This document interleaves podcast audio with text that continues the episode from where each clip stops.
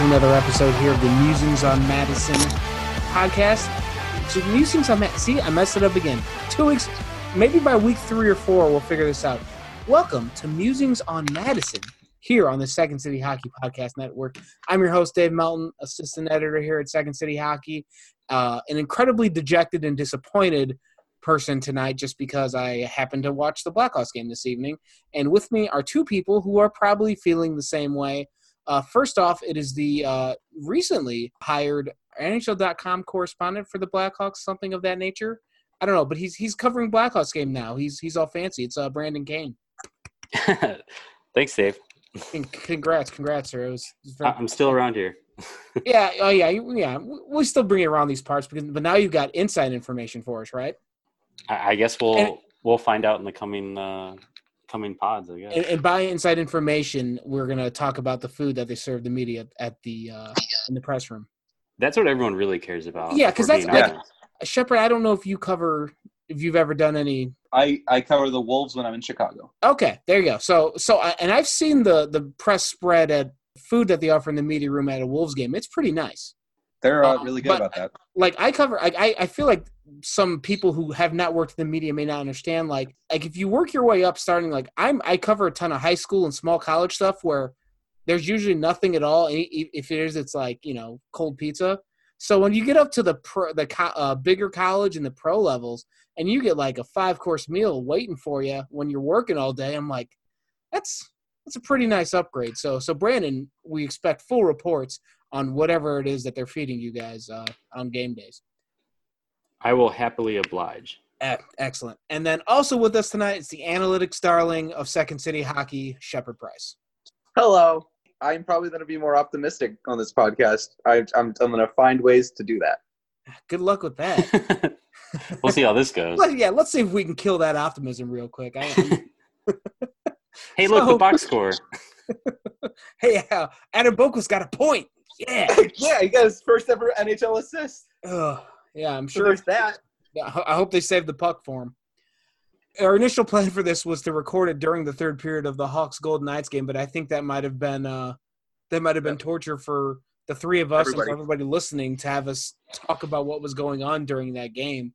But uh, we're coming to you just minutes after the Blackhawks lost five to one to the Vegas Golden Knights in a game that may not have even been that close. Like five to one's a pretty sizable margin of victory in the NHL, but I think it could have been seven, eight, nine to one if Corey Crawford didn't stand on his head, which I feel like it's a broken record where we say the Hawks lost by two, three, four goals, and it could have been even worse if the goalie hadn't, hadn't stood on his head. So that's the kind of season it's been, and uh, I don't think we have to tell too many of our listeners that if they've been watching the Hawks games this year. It's just it's just not good. And the the point that we were discussing before, and I want to reference now is Calvin DeHaan got hurt tonight, and we're fingers crossed that it's not anything significant because it sounded like it was a right shoulder injury, which is the same shoulder that was surgically repaired in the offseason. So obviously that raises a major uh, major red flag.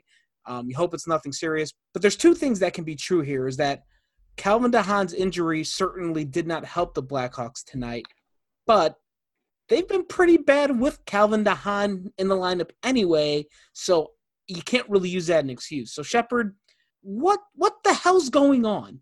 Just something. Just talk. So, I, I, I so I, I don't blame Calvin DeHaan for the losses that have happened while he's in the lineup because he's one of the very, very few significantly small number of Blackhawks defenders who are capable of doing their job. Uh, it's him, it's Connor Murphy, and it's Duncan Keith, and now two of those guys are hurt. Oh, Um, even and even Duncan Keith is uh, past his prime pretty firmly. So Connor Murphy had to do almost all the heavy lifting, considering that the the three of the well well the other four guys were Brent Seabrook, Erik Gustafsson, Dennis Gilbert, and Adam Boqvist. I honestly think the Blackhawks would have been better off if Connor Murphy played all 60 minutes or or all 50, or all 50 minutes after Calvin DeHaan was injured. Like they had uh, that. They had that stretch in the first period when Boqvist was out and DeHaan got hurt. Boqvist came back, but uh, like they had four defensemen for a while, and then Gilbert took a penalty, so they were down to three defensemen. I think for a penalty kill in that game. Like Boqvist, but what Boqvist was back by then. oh, but Boqvist that was back. doesn't by then. necessarily that doesn't necessarily help because when has Adam Boqvist ever had to kill a penalty. That's not what he does. Yeah, maybe in maybe in juniors, maybe. Maybe maybe in uh in mites hockey in Yeah. as a as a three year old. Yeah, it, it was good. Like I at some point I thought maybe the Blackhawks should just take a shift with four forwards to give their defensemen a rest. Not that it Exactly. would have made much of a difference. It might have it, like with with good defensive forwards like David Kampf and Dylan Sakura and uh Brandon Saad. Why not just shift to a different model at that point? Just start playing four forwards. Um, I- there's Wow. models that suggest playing four forwards might be a better idea anyway. Yeah, yeah, I'm here for it. You might as well do something different because what we've been watching for the last two months hasn't been any good. Um, Brandon Kane, what about you? What are your thoughts on whatever the hell it was that we witnessed this evening?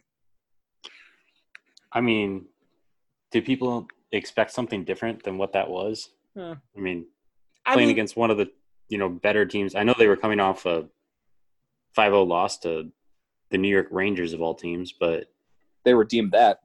I don't I don't think you ever go into a game expecting disaster. And again, this goes back to what's become our measuring stick for the Blackhawks this season is whether or not the game is a disaster. And no matter like I I guess I expected the game last Thursday against Boston to be a disaster, and then they won in overtime.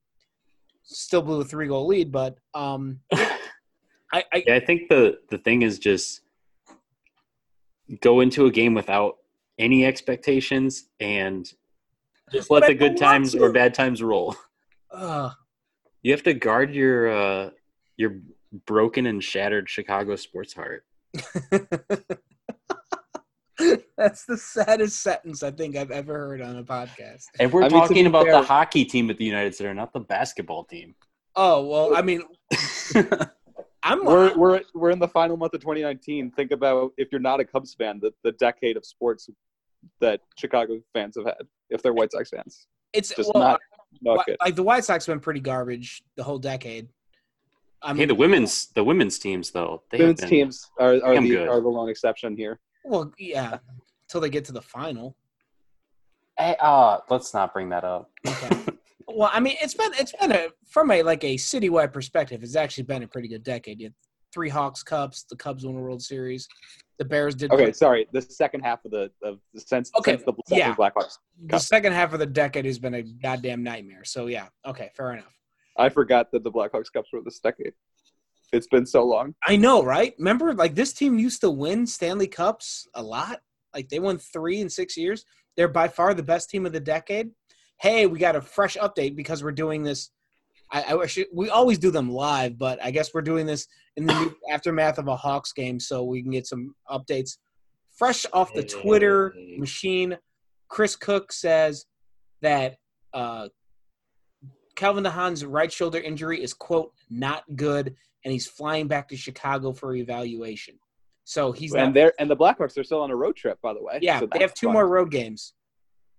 Uh, Philip Holm, come on down. Yeah. Well, Mm, yeah, I mean, yeah. I Him or McCaution. did the, did, did McCaution even play? They called him up. I think they called When? him up and then immediately sent him back down. Yeah, I, I don't remember him playing, but maybe he'll come back up. Uh, Philip Holm was another name I saw several times. Somebody's got to come up because they're they're down another defenseman. It sounds like he's headed for injured reserve, if not long term injured reserve. The last time somebody in Chicago said an injury was not good, it was a torn pectoral muscle. So, whew, I don't, I don't, I don't want to see Slater Koekkoek play hockey anymore. I don't. I could say that about several guys on the Blackhawks right now. Unfortunately, it's it's just been that kind of season. Um, but again, I think it, it goes back to the point we were talking about at the top of the show, where these injuries aren't helping, but they weren't a good team beforehand. So, I guess like how do you even? And either one of you guys want to respond to this, feel free. How do you even analyze the talent on your team when the team is so just looks broken that nothing's going to work anyway? Like, how do you uh, v- properly evaluate guys like Boqvist, Nylander, and all the other youngsters when everything just kind of sucks about this team? So I think you can put them into context with other rookies on bad teams. See how see how Kirby Dach is doing in relation to Kaapo Kakko and Jack Hughes, neither of whom are on a good team this year. Um, see how Adam Boqvist is doing, not in relation to Quentin Hughes or Kale Mahar, Cale Makar, for instance, but uh, who's who's a defenseman on a bad team that's a rookie. It's hard to name them because bad teams don't usually carry rookies, but they keep keep them keep them in context. And then I think I think Kirby Dach's doing really well in comparison to his rookie class who are on bad teams. I think that's a good sign. And then uh, for other players, just I'm a big fan of possession metrics. Keep keep relative possession metrics in mind. Brandon Saad's doing better relative to the team. Brandon Saad's doing well. You are the analytics darling of Second City Hockey. Yeah. Brandon Saad's doing well because he's doing well in relation to the team. I think that's a fairly easy thing to say. and it, it's like th- there's some encouraging signs, but I can't. I keep. I cannot shake this feeling with this team that this whole thing is just broken right now, and it feels like to make another cross sports comparison, which we love to do on this podcast. It reminds me of like the Marc Trestman era Bears, where you Ugh. can, yeah, exactly. but you can like you can bring in you know ship out this ba- broken piece for this new piece and the new piece you bring in is going to get broken by the system so or just broken by the the way things are right now. I don't feel good about anything involving this team at the moment. Like the even when healthy the team is maybe a fringe wild card team at best when with all these guys getting injured we're heading to the lottery pretty quickly. And you've got you know all these veterans on no movement clauses. I mean, As, as, as they bought, go ahead. as they Jeff. bottom out, you've got to hope that the veterans waive those clauses. I think.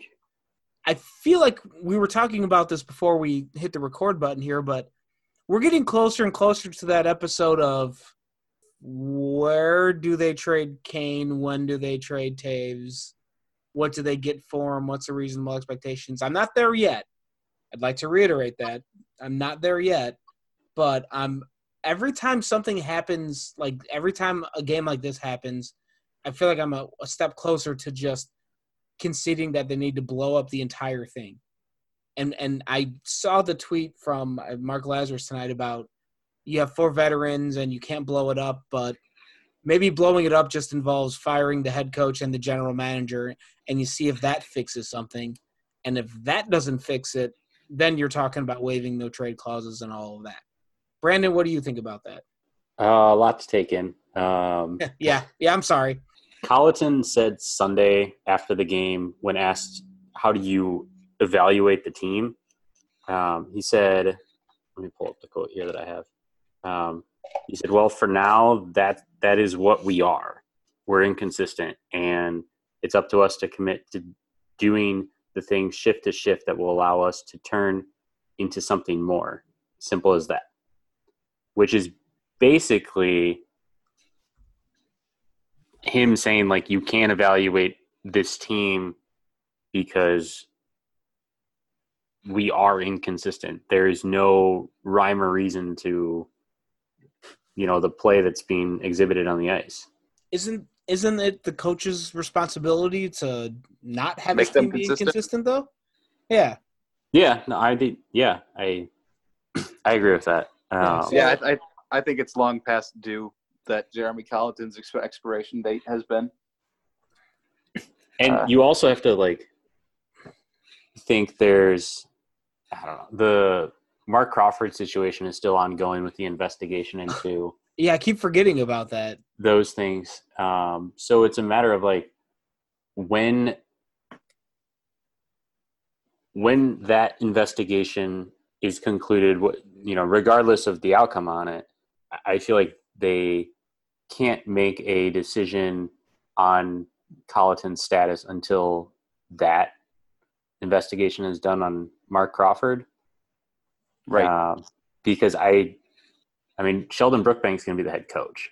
That's that's what it, it looks like The- if the- they were the- to go that route. I don't the- see them doing it, but The, the, the that guy would they be the option. the guy they could easily just talk to is also again in Chicago. The he's Right, but that's not happening mid-season.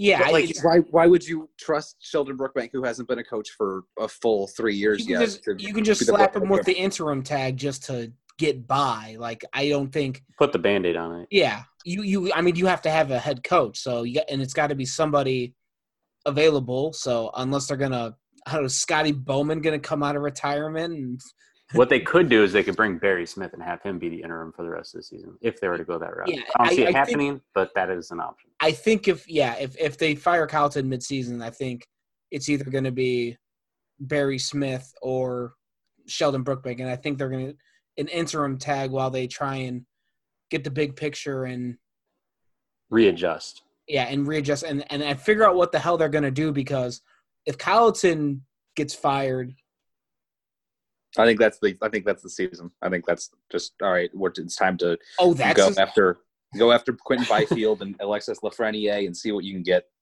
I, But well, the thing I- is, like, there's pieces there that to build on, and there's pieces that are coming, but th- this season has to bridge that gap, and it's not doing that. Right, Yeah. and I think I think a, a, a good idea if Colliton is fired is to bring Derek King up and and have him coach some of the younger guys and just start recalling them in, in batches and see Well, how then- they do. but I don't- who's, going to coach Rockford then? They you don't have. Anders Sorensen. Oh, okay.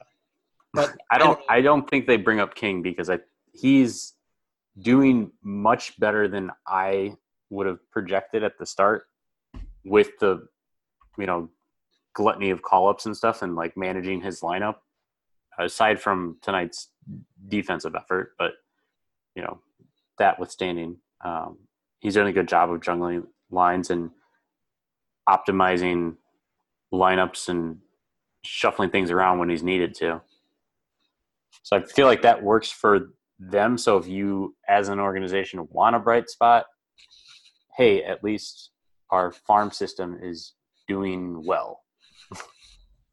well, that's something. Hey, I mean- something is better than nothing, right? And this is a, I Yeah. mean, at the end of the day, it's a business. You're you're trying to, you know, make money out of this, and if that's where you can Yeah. sustain money throughout, you know, March, April, maybe May, then it's not the worst thing in the world. But but what if not they're good either. what if they're content making money and making money doesn't necessarily involve winning? I think at some point it has to, considering the expectations that Chicago fans have on this team. Yeah, I mean, I assume, Those but I expectations mean, aren't going away. yeah, yeah, but them them seats are still pretty full. I mean, they're not as full as they're not looking as empty. They're not as full as they were five years ago, but they're also not as empty as the United Center was for that Bulls game the other night. There's that picture going around on Twitter from a couple nights ago where you could probably count the people sitting in the 300 level, and I don't think the it was Hawks are like thirteen yet. or fourteen thousand. Yeah, it was not good. yeah, yeah. I, think the the first time the, the sellout streak is snapped, I think the Blackhawks will start to panic as an organization. I I would already be in a panic spot because it just it like the the gap between where they are now and where they want to be. It seems like it keeps getting wider, and your top veteran players are supposed to help bridge that gap. And I don't know if they're going to be there at the end of it anymore. I think uh, when we gets back into some of the bigger picture stuff we've been talking about before, so I don't know. And they play seven games the rest of December against Western Conference opponents. At Arizona, at St. Louis, then they have Minnesota at home on Sunday, a Wednesday tilt against the Avs at Winnipeg. That is back to back. Then the 21st, they head out to Denver. and they've got three against Eastern opponents, and then New Year's Eve in Calgary. Tough stretch, to say the least. So yeah, with that busy schedule that they have coming up, like I was trying to look for a gap. Usually there's you know, if you're going to make a coaching change, you try and do it when there's a couple days off. So they're they're not going to do it over well, I feel like they did the Hawks did fire a coach right around Christmas once. I think this was in early 2000s. I'll have to google this later. But anyway, like they play on the fifth the, the game against the Wild, they have 2 days off before that Avalanche game. So that seems like maybe you can make a move there. Then there's the three days off for Christmas. That'd be a cold, cold thing to do, but I you know, it's pro sports. Sometimes these things happen. And then the other spot was, you know, Thursday, January 2nd, first game of the new year, new decade even, will be on a Thursday night in Vancouver. Then you have two games off, two days off, and they play at home to Detroit. So maybe there, if you're going to make a coaching change, maybe that's where it happens. But uh, and then after that, it'd be like maybe that bye week they have for uh, All Star Week when they have a week and a half off at the end of January. But I don't know if Colliton's going to last that long if they keep playing like this. Yeah, I don't know. Any other thoughts on the uh, coaching change there, gentlemen? I, again, I, I thought I would have thought it would have happened already, but they if if they keep bouncing around 500, then Yeah, I, I can see him extending it. they pull another three game winning streak out of their ass. Like they won they, they you know they beat Boston in overtime and they beat they had a 2-0 1 stretch and four uh, like uh, three games in 4 days they got 5 or 6 points and I don't think I've ever been less encouraged. Like the first game they blew a 3 goal lead, then they needed over uh, needed a shootout to beat the freaking Devils. And then they lost in a uh, shootout to Arizona. It's like did anything about that game make you feel good? I I I got nothing out of any of those wins Uh, so except Uh, the the- the shock of beating Boston. one good thing. Again, I'm trying to be optimistic. Thank you. Dominic Kubal, Dominic Dominic Dominic Kubalik is clearly a first line winner. I think he's up, up there with Absolutely. our best forwards so far this season. He's up there with Saad and Kampf. I, Lance I having a good start. The top line needs to be Toews, Saad, and Kubalik for the foreseeable future, and I see no reason why that should change. unless it's bold take, changing the center and just going with the line that's worked the best across the whole season and making them the first line and going Saad Kampf Kubalik again and giving them more time on ice. You don't want David Kampf getting your most minutes out of Against- centers? against the against the best opponents, while Toews gets probably play with Dach and Nylander. So make, making that making that like your top shutdown line essentially. Yeah. Okay. Yeah. All right. All right. I, I I got you there. I could I could see that. I could entertain that line. That'd be a good line. A top shutdown line that can also still drive offense. Yeah. It could like so like the the Dave Bolland lines from 2010 and 2013 essentially. except a little bit more offensively capable. Well, I think like I guess more the 2010 version when it was uh Bolland, Ladd, Versteeg, because that line could still produce offensively while also shutting down opposing attackers. They they owned Yeah. the Sedin twins for two or three years. It was great. Good times. So much fun. We had so much fun back then. we were we Yeah. were so young. yeah. Yeah. Anyway, um, Those were the days. those were the days, man. So coming back to the present, which is much, much less fun than it should be. Not as fun as it should be, is what I'm trying to say. English is hard. Anyway, so what we're trying to go with this is, you know, you have your third straight season where it looks like the Blackhawks are probably going to miss the playoffs. At what point do the guys like Toews and Kane and Keith decide I don't want to be spending the rest of my career on a franchise that's playing for the lottery every year. Not that they're going to like it's not getting into the discussion about blowing things up. It's more about do they do you guys see these guys just getting sick of losing, potentially asking for a change of scenery because it seems like after you had so much time winning earlier in your careers, I don't know how content they're going to be riding off into the sunset of their careers getting their faces kicked in every night. Yeah, I think this is where the clear dividing line comes in is that the three guys who are going to get a statue outside of the United Center right next to Michael Jordan are Jonathan Toews, Patrick Kane, and Duncan Keith. And I don't know if any of them, if this continues, need to end their careers and be lifetime Blackhawks. I don't know if that's something that will need to happen. And it seems that's like it seems like such a bizarre thought because you know all three of those guys are wearing letters every night they play.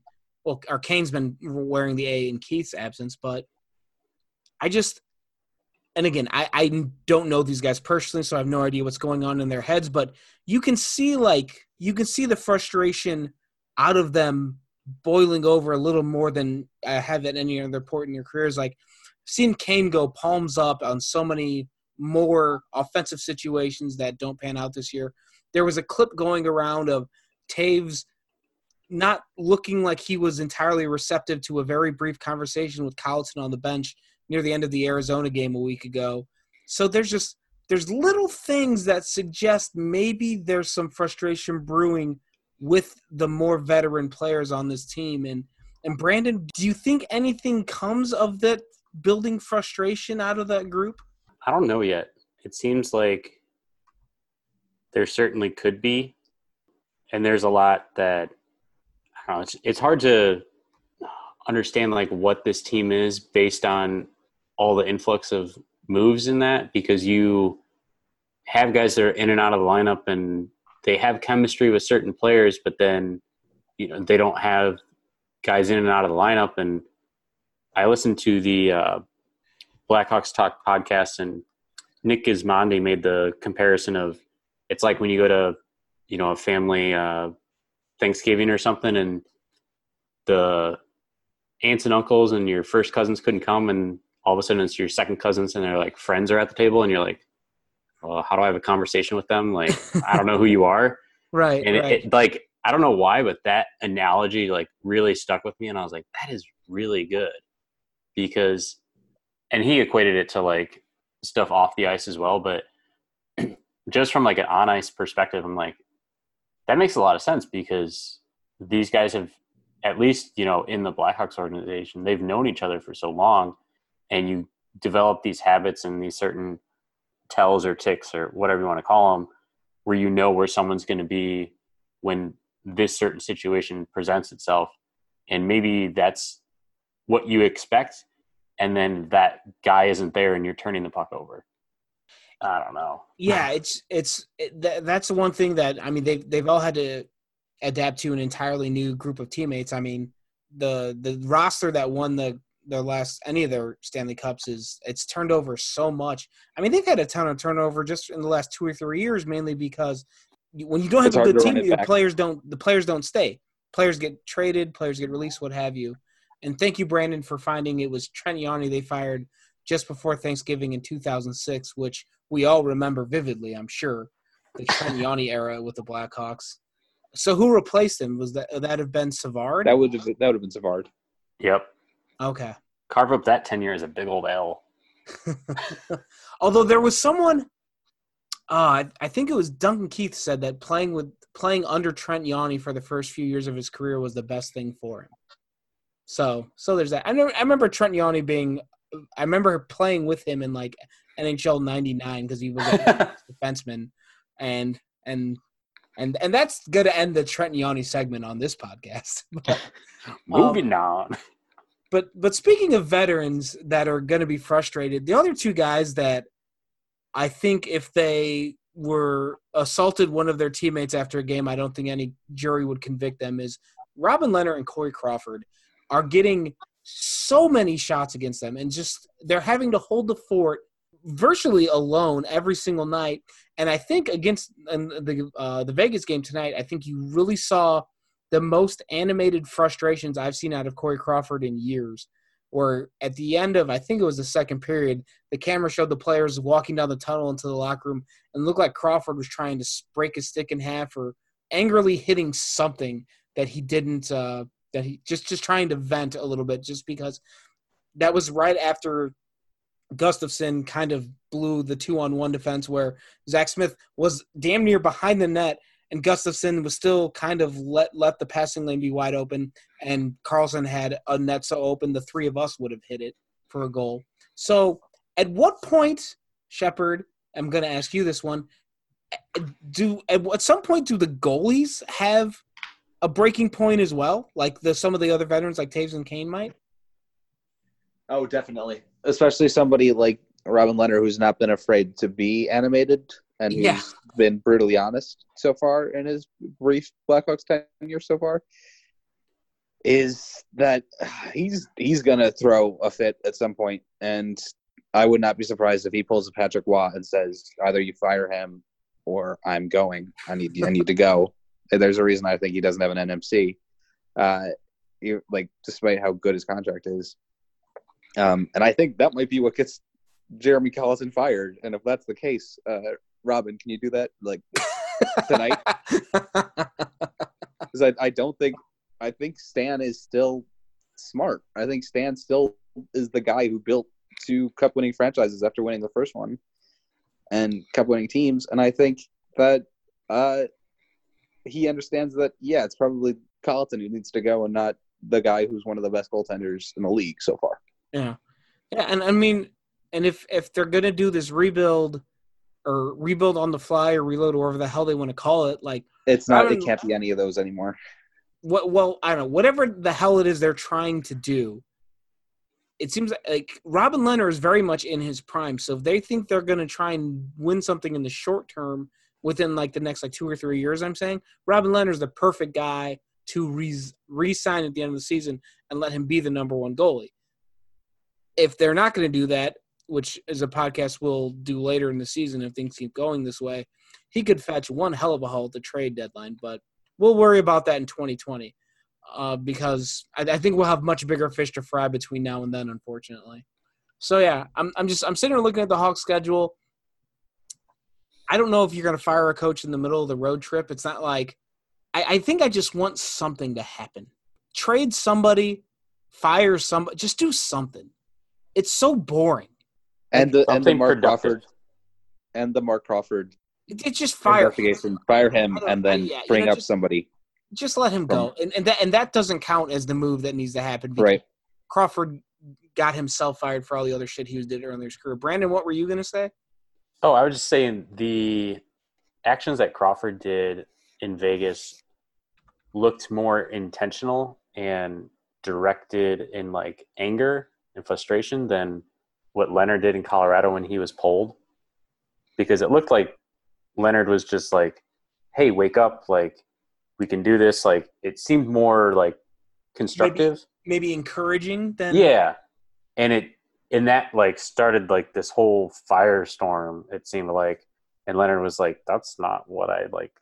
It wasn't like yelling at my teammates because they were like leaving me out to dry out there. He's like, I was just like, "Hey, like we weren't doing good, so I wanted to like get the guys going a little bit." Yeah, I think there but was some. it seemed a little some- bit different from Crawford tonight, and not Yeah. like he was like berating his teammates, but he was just like completely frustrated because he just didn't like know how to react because that hasn't happened in so long for him. because he, he's just he, there's no help. He's got no help. I think the Lehner thing was, I think the reason some people made a big deal about it is because he was shouting down the bench, but he just happened to be standing directly next to Toews when he did that. So if you if you Mm, took a quick glance at it, you it looked like he was yelling at Toews, but I think it's more like what you were saying, Brandon. He was just yelling down the bench, just trying to rally the troops, saying, "Hey, you know, get your heads out of your asses. Let's play some actual hockey, or as much as we can this season." yeah, but yeah. you can't you can't fault either one of them from being No, you know frustrated or that because it's like you see what's going on and you're like they are performing and they just want the guys in front of them to because that's going to help you know the overall team success Yeah, if either Crawford or Lehner went to the media after any of the games this season and said, "I'm doing my job. I wish someone if he they could throw their entire team under the bus," and I think I would just, yeah, yeah, they're right. Like they'd be totally justified. Now they're probably not going to do that just because, well, Lehner might. Crawford probably never will, just because that's not the way he is, and and hockey culture and whatnot. But like if if one of them happened to do it, I, I don't I don't think anyone here is going to blame them. yeah and Lehner on sunday was you know, we asked about like you know the, the team's taking so many penalties and asked like how much you know is that hurting the team and he goes well yeah he's like we have to stop taking penalties he's like that's going to make things easier for us offensively and on defense like Yeah. clearly he's going to face fewer shots if they're Yeah. playing a five on five rather than being down a man. Yeah. so obviously, like he's going to love that. Um, and I know a lot's been made that he's a top PK goalie in the league, but I mean, after you know you see so many shots, it's going to wear on you, regardless if you have a tandem like the Blackhawks have.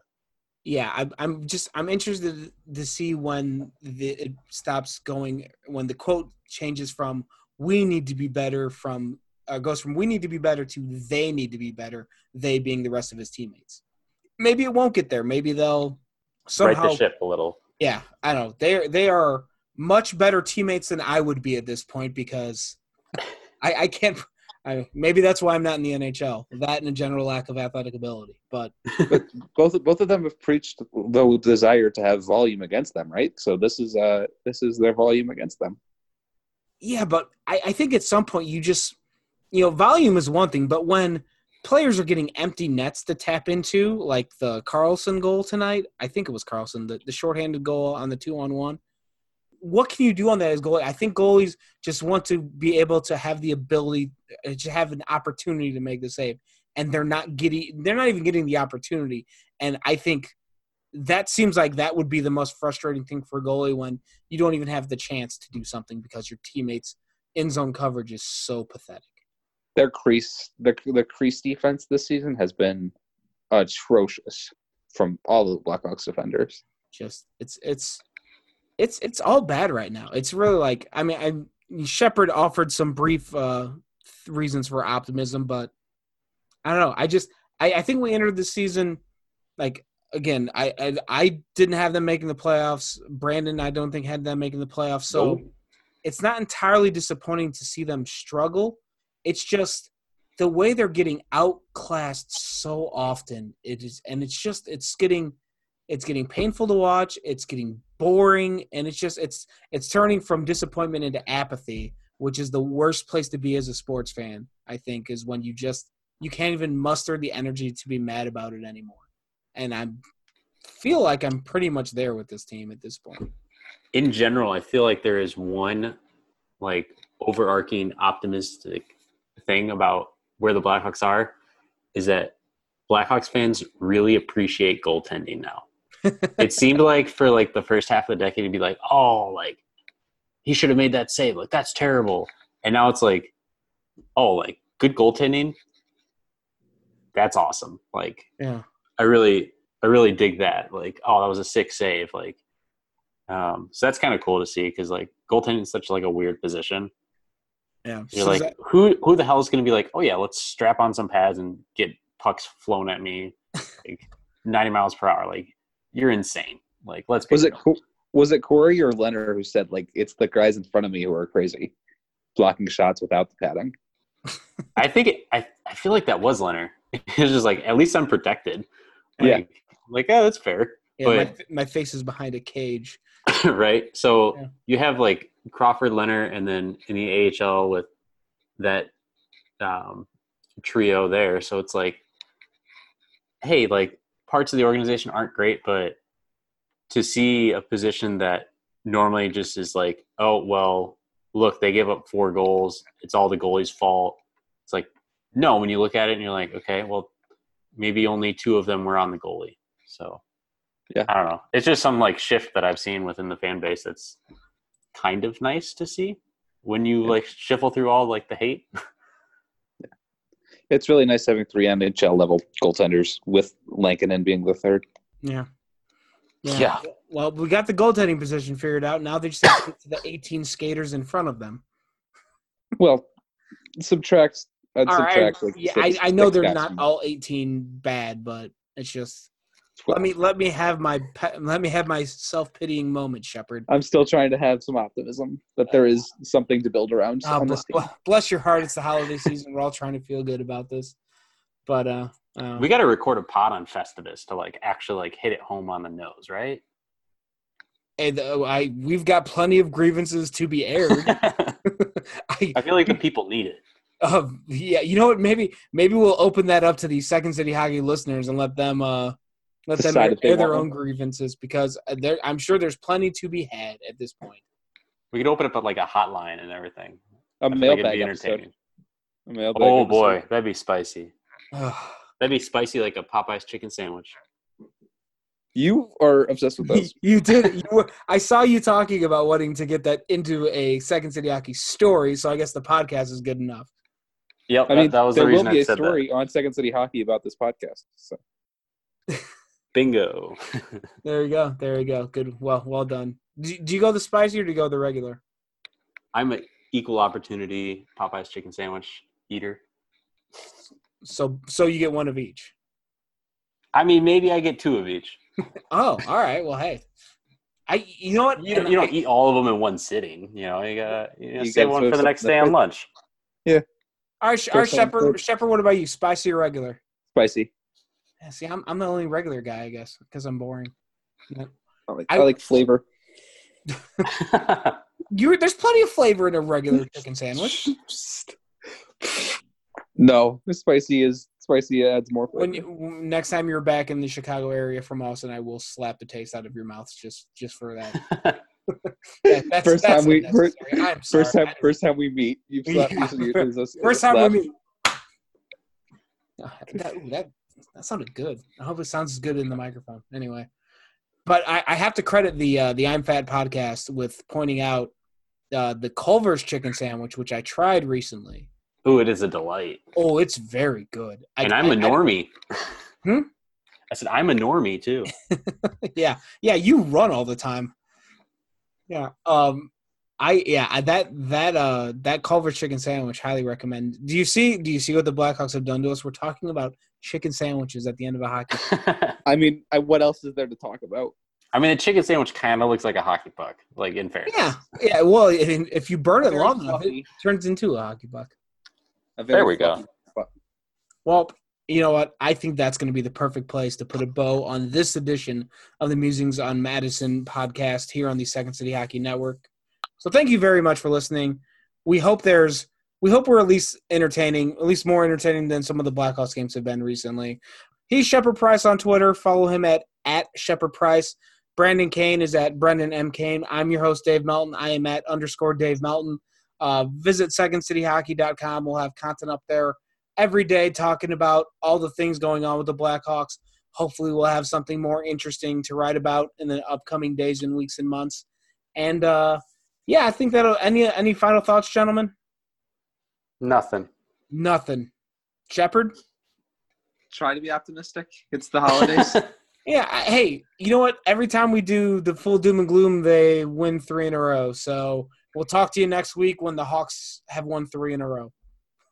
But uh, thanks again for listening, and we will talk to you next time. And yeah, I you know I guess we'll do it again. Just please, for the love of God, da da da da